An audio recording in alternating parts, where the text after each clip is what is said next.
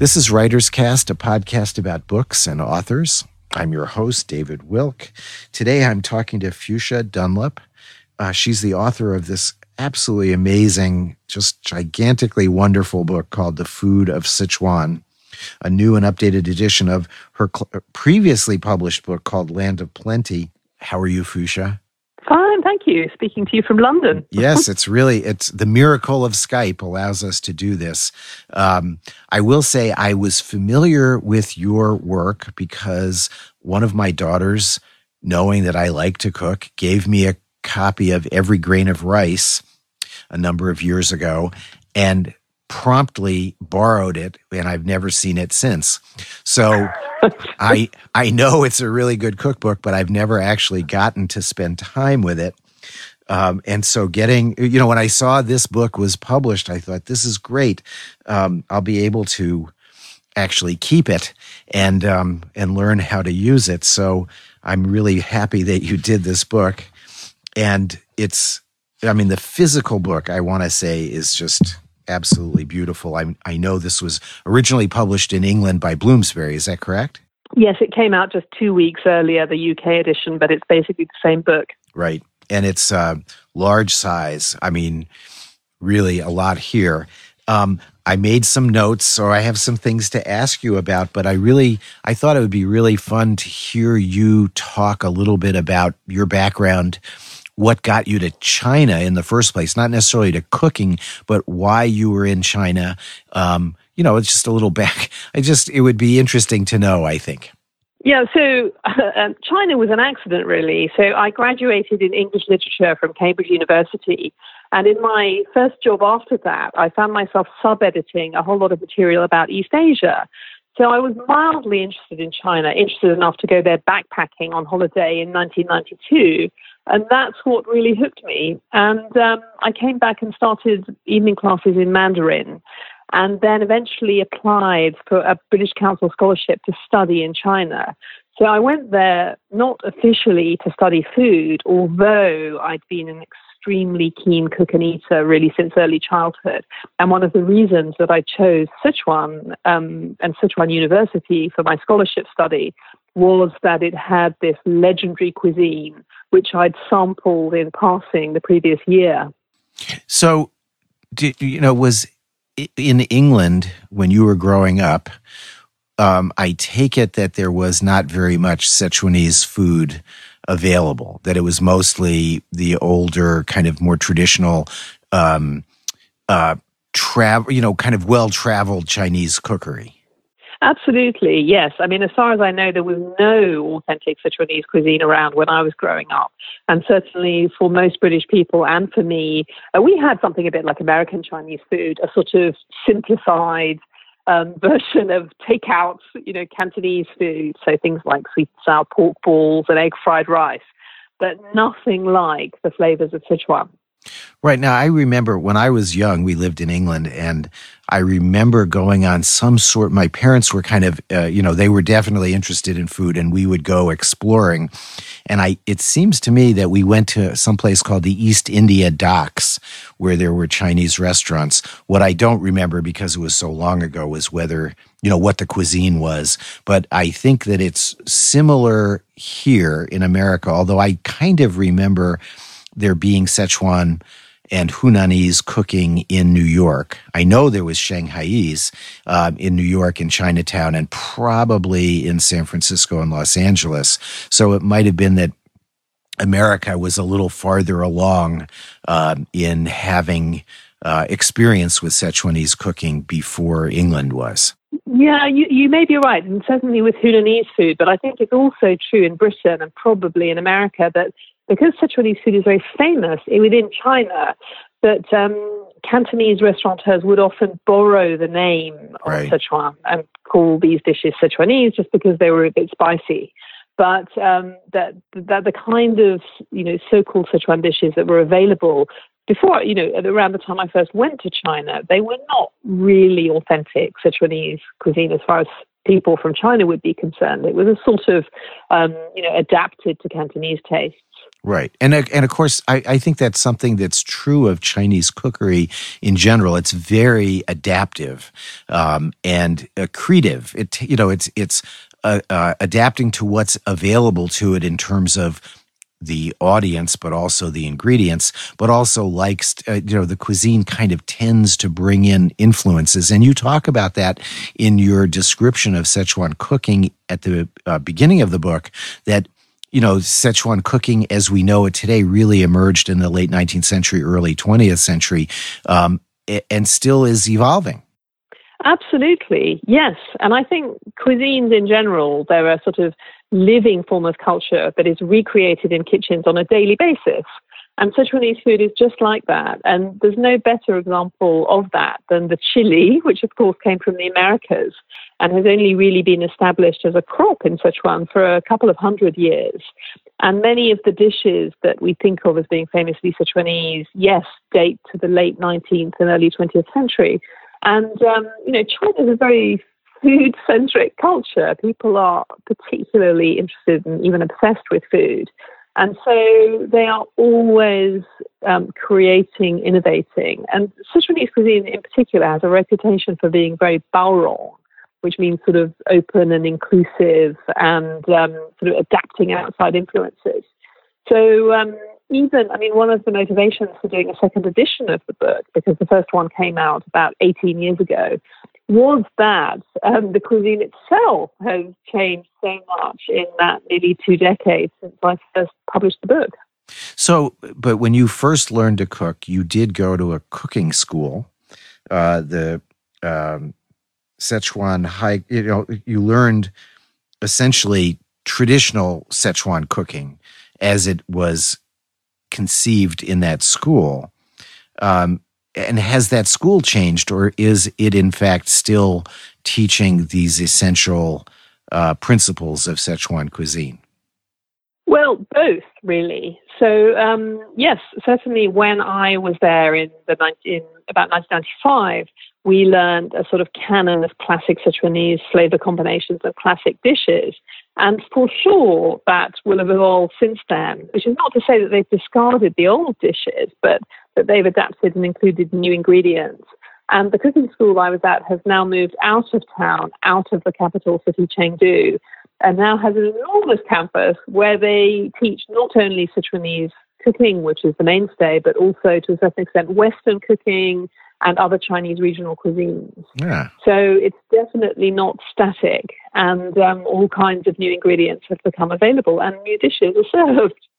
So, in, in, with, I mean, you mentioned you sort of alluded to this, and I actually have been thinking about that. Um, that Szechuan dishes have been kind of taken over by Chinese restaurants, let's say, who may not themselves be Sichuanese um, chefs or cooks, and they're you know they just add them to the menu and learn the recipes, and and they are on the menu as our Sichuan list or our Hunanese, you know, joining the Hunanese, Cantonese, other cuisines that they might have. Um, in is that also true in China, or is that something that's more of a Western phenomena? Chinese food in Western uh, environments. Um, well, I think in China it happens too, because what's happened since I was in China, so the reform and opening up since the 1990s, the Chinese economy has just sprung back into life. And there's a lot more sort of people moving around the country, opening chain restaurants across the country. And so even menus of trendy restaurants in Sichuan now include dishes from other regions, from Hunan, from the Jiangnan region on the east coast, um, from all kinds of other regions. And in the same way, Sichuanese dishes, which have been wildly fashionable all over China since the 1990s, are also found on other restaurant menus. And I think that the sort of spicy and stimulating taste of Sichuanese cuisine are just quite compelling and addictive, and everyone wants to eat them. Yeah. So even in London, you know, Cantonese restaurants that used to just be classic Cantonese, they now include a few spicy Sichuanese dishes on their menus because that's what the customers want, both Chinese and Western customers. Right. And now, but aren't there, it, would you agree that for many people, I would, I'm thinking more Western eaters here, but I don't know. Maybe it's true in China as well. That the there are some uh, Sichuan dishes that are essentially um, challenging for um, many people's palates. They're more. It's not so much just the the spiciness, but it's the flavors of the chilies themselves, which are complex and sometimes really different than we're used to. They're flavors that are just not um, uh, anything that people are accustomed to, and they. I think that they when I go to a Sichuan restaurant, a good one, um, it seems those dishes are um, less popular. Um, does that is that kind of accurate to your experience? Well, I think um, the really distinctive spice of Sichuanese cuisine is not the chili, but the Sichuan pepper. And good Sichuan pepper produces an extraordinary sensation on the lips. So it makes, makes your lips tingle and quiver. Yeah. So it's not like chili heat, and it's something totally different. And so the first time I came across that in China in 1992, and I didn't know what it was, and I found it absolutely alarming and quite disturbing. And I think that if you encounter Sichuan pepper without anyone telling you what it is and you've never had it before, it's quite weird. Um, so that's the thing that's really distinctive. But I think that now Sichuan pepper, you know, people who are interested in food and Chinese food are getting used to it and getting to really like it. That's not a problem. I think a lot of the distinctive Sichuanese flavors are easily accessible to everyone, particularly Yu Xiang Wei, fish fragrance flavor, which is a lovely combination of pickled chilies, which are not terribly hot, ginger, garlic, and scallion with a bit of sugar and vinegar for a sweet and sour sort of note there. So that's very Sichuanese, and it's not overpoweringly hot, and everyone loves it in my experience. Yeah. But I think the most challenging thing for Westerners approaching any Chinese regional cuisine is texture because the Chinese eat so many foods that are really about texture and particularly textures that Westerners don't traditionally like. So, sort of slithery, gristly, rubbery textures, um, which Chinese people adore. uh, yeah, yeah. Westerners, you know, Westerners don't have the sort of don't have the concept of eating things just for these particular textures. So that right. those are the dishes and the ingredients that it took me some time to really enjoy and that I think are just initially baffling for people who didn't grow up with them. Yeah. No, I think I, I think I'm glad you brought that up. It was something I was gonna talk about, the idea of texture you know, with flavor is one thing that we think about, but texture definitely is different in Sichuanese cooking. And there are some textures that I think um, I, I'm pretty adventurous. I like things that a lot of other people don't like, but I've found that there are some challenging textures in Sichuanese cooking. Yeah. Um, so you you this book is really kind of a comprehensive view of uh, Sichuan cooking, and I think you um, maybe we could talk, or maybe you should talk a little bit about the differences within Sichuan, kind of regional differentiations, um, city, country, uh, street food, uh, high cuisine. Though you know, there there's not a single Sichuanese cuisine. It really is um, uh, multiple uh, versions of Sichuan cooking that um, you include. Yes, well, I think that um, Sichuanese is a great cuisine. And when we talk about great cuisines, we usually mean, you know, culinary cultures that are complex and have lots of different aspects. And Sichuan, the province, is about the size of a decent European country. I mean, it's a huge area um, with wonderful local produce and, you know, certain diversity of terrains and, you know, local cultures. And so, yes, there are lots of regional specialities. In fact, practically everywhere you go in, in Sichuan, there will be special local dishes um, and, you know, local snacks in particular. And that's another thing I wanted to do with this fresh edition of the book was to reflect some of that. So I traveled a lot, and particularly in the south of Sichuan, there is just wonderful regional styles. So in the south, um, they use a lot of pickled chilies and ginger. Uh, they use some fresh herbs, which is really interesting. And, um, you know, Leshan, which is the city with the giant Buddha standing over the river, that um, that area is famous for its tofu dishes, lots of different kinds of tofu. And so it was very fascinating traveling around and collecting recipes from places that are less well known in the West, even in the regional capital, Chengdu. So, uh, this sort of raises another question for any of us who use a book like this. Um, some of us will be in places where supplies are readily available, um, or some of them may be. But do, do, do people, when you talk about Sichuan cooking, is it a challenge for the uh, the cook at home to find all of the ingredients. I mean, for some of the recipes, I think very difficult. For other recipes, not so much. You can bring, you know, stock your larder with a supply. But what do you what do you think about that? Well, actually, I think Sichuanese cuisine is one of the best suited to traveling abroad and being used in other countries and cultures. Because the heart and soul of Sichuanese cuisine is really in the flavor combinations. And so once you've stocked up with a few basic seasonings, so soy sauce, sesame oil, Chinese vinegar, Sichuan chili bean paste, really quite a limited range of ingredients, you can create most of those flavor combinations and you can apply them to whatever ingredients you have to hand. So, for example, a Sichuanese fish dish, you don't have to use the same fish they use in Sichuan but you should use the same flavor combination. So that's one reason why I think it travels well. And of course, with the book, you know, I wanted to reflect as many aspects as possible of this very rich and complex cuisine. And so I did include some recipes which are more challenging or which require more unusual ingredients because I always want to sort of push people's boundaries a bit and show them the complexity of the cuisine. But I'm also very aware that people, readers, will be trying to cook them at home in America, in Britain, and other places. And so the majority of dishes are um, made with, with ingredients that you should be easily able to get. Either, you know, doing a stock up in a Chinese supermarket, most of them are available there.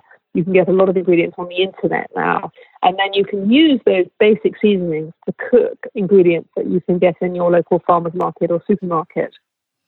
Well, that's true. And it is now um, absolutely correct that you can buy so many what we would might might have called exotic um, cooking ingredients. Now you can find them. You don't have to have an Asian grocery store, uh, although obviously some of the fresh ingredients, and particularly some of the tofu's that um, you know the variations of tofu are amazing and finding the right one is sometimes a challenge because most of our supermarkets and even you know the natural foods markets carry a particular kind of tofu that's more popular not necessarily all the variations.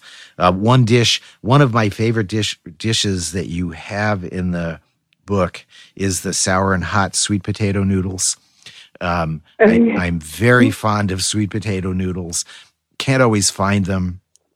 Um, but and but there was one one item in there that I wondered about, and that's like the the chopped preserved mustard tuber. Um, I don't. That's one I I don't think I've ever remember seeing, even in in a canned, you know, even in a can.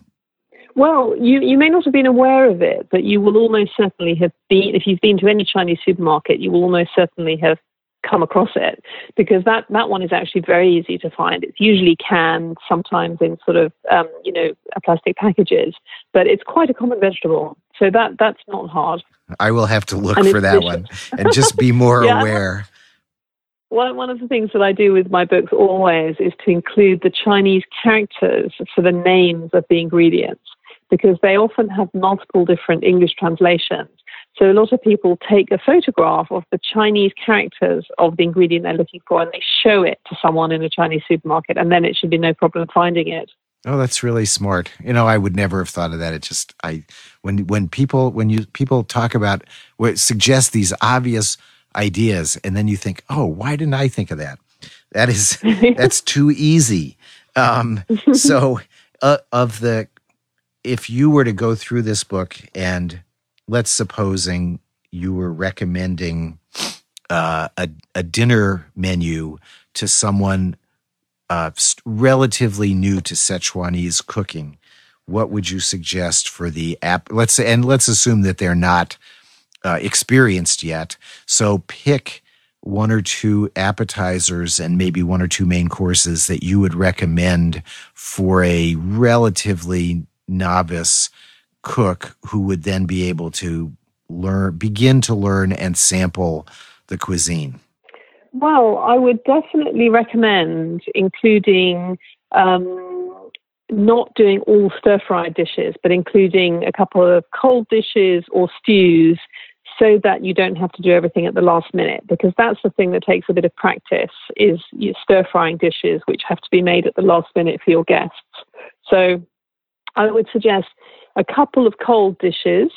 Um, so there are some lovely vegetable dishes for example the spinach in a sour and hot sauce or the green beans in ginger sauce.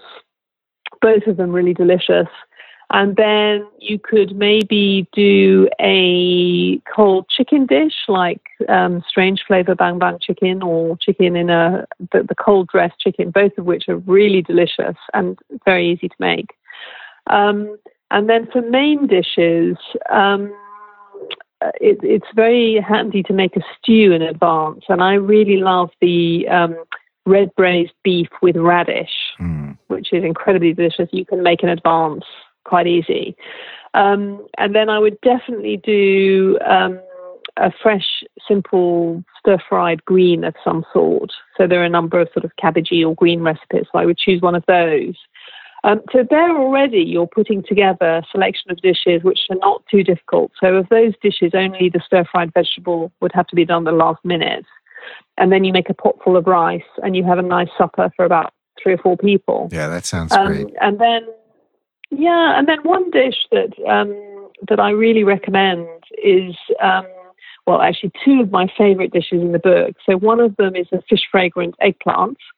Um, so that one, it's a little bit more involved because you have to deep fry the eggplants first, but it is sensationally delicious, and everyone just adores it.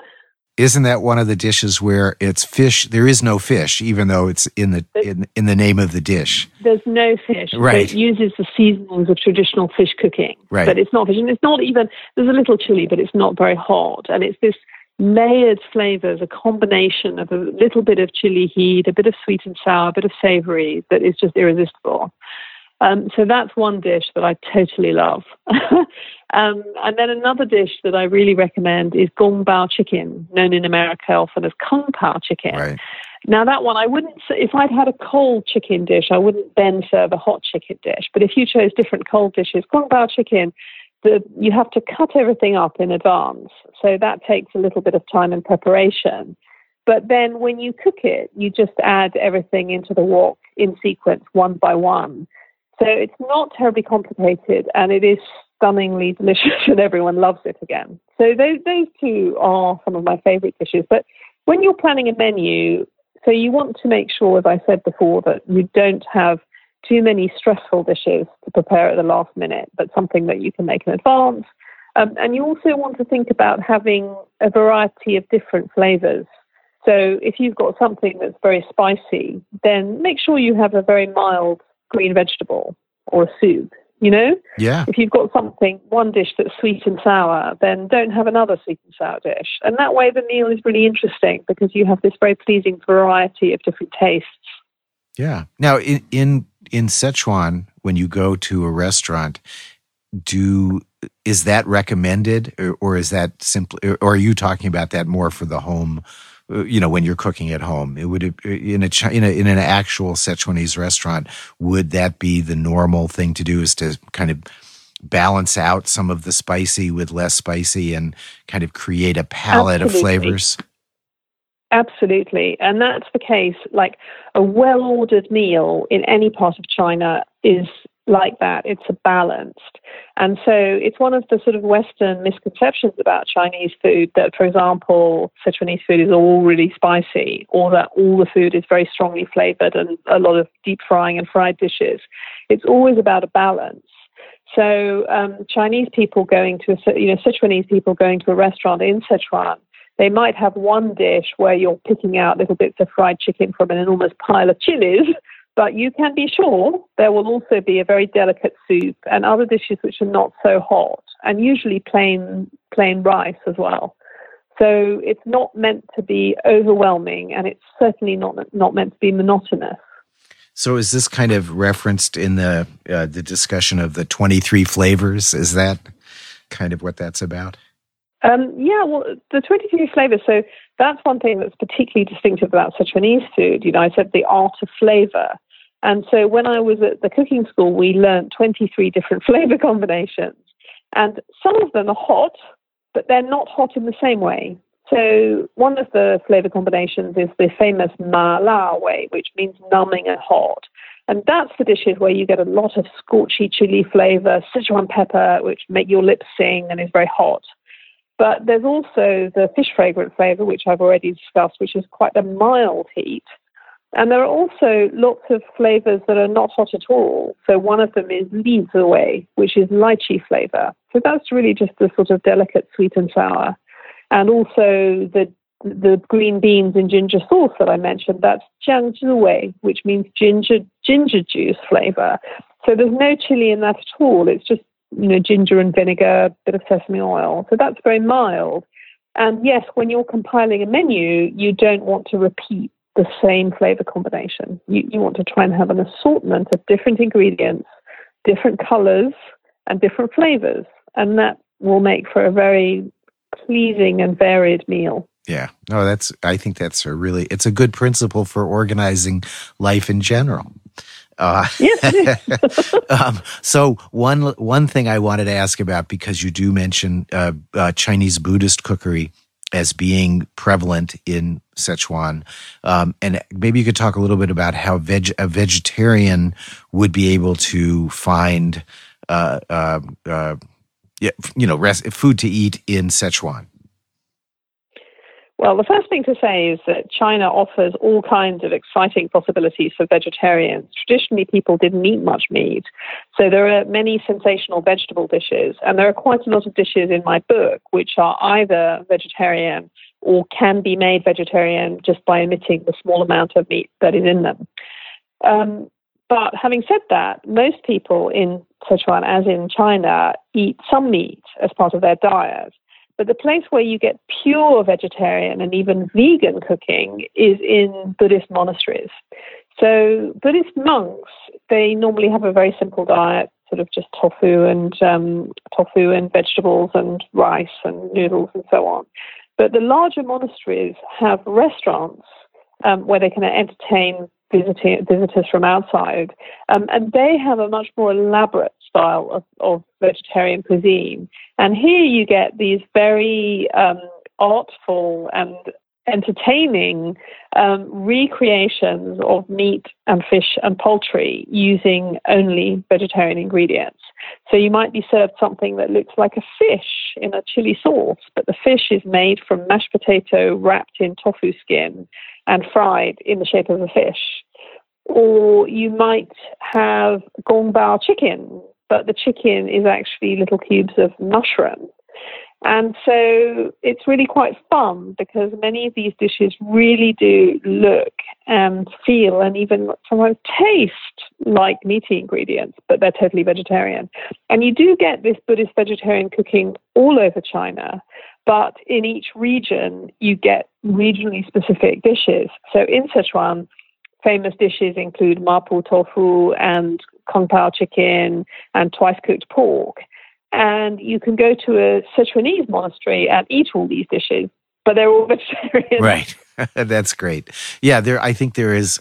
I mean, there are uh, quite a few uh, Buddhist vegetarian uh, Chinese restaurants that I know of in the United States that do that kind of cooking. I don't know whether I know of one that does Sichuanese, but I'm in, now I'm going to see if I can find one because I think it's a pretty interesting um, and really it is fun. I think I think a lot of it has to do with texture. Again, it's um, the way it, you know the, that it kind of plays with your expectations and with your uh, sense your sense of taste and texture to to have um, food that isn't what you think it is. Yes, exactly, and that's yeah. what I mean. You know, that's another mark of a of a very sophisticated culinary culture is that the pleasures of food, it's not just sensory, it's also intellectual. And in Chinese food culture, there are many examples of culinary jokes, you know, that fool your eyes, that play with your mind, that you see something. Um, there's another dish in the book called Jidou Hua, chicken tofu. And um, that's a dish which just looks like the kind of tofu in boiling water that you might get as a cheap street snack. And actually, it's made from finely minced chicken breast.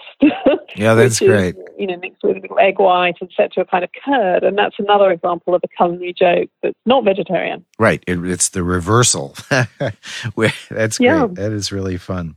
Well, I, I've loved talking to you about this book, and I'm really going to enjoy cooking from it as well. So I want to thank you very much, Fuchsia. Thank you. I hope you managed to stop your daughter from stealing the book this time. Well, I, I have a solution to that, and that's to get her her own copy. Uh, so that is that's what's going to happen.